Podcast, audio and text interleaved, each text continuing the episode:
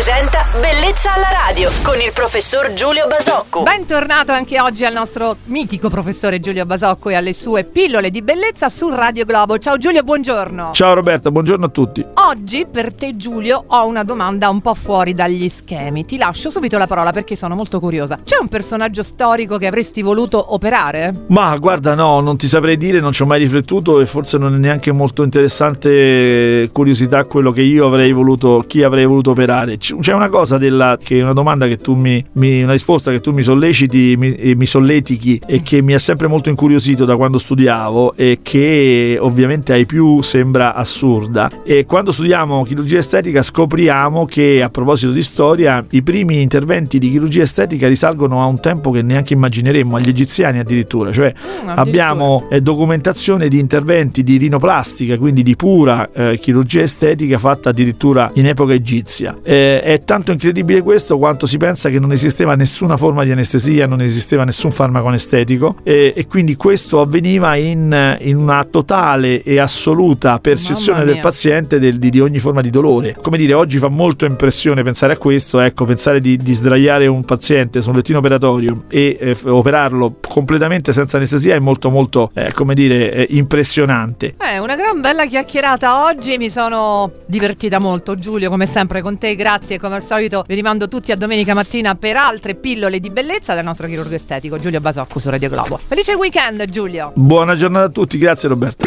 Bellezza alla radio.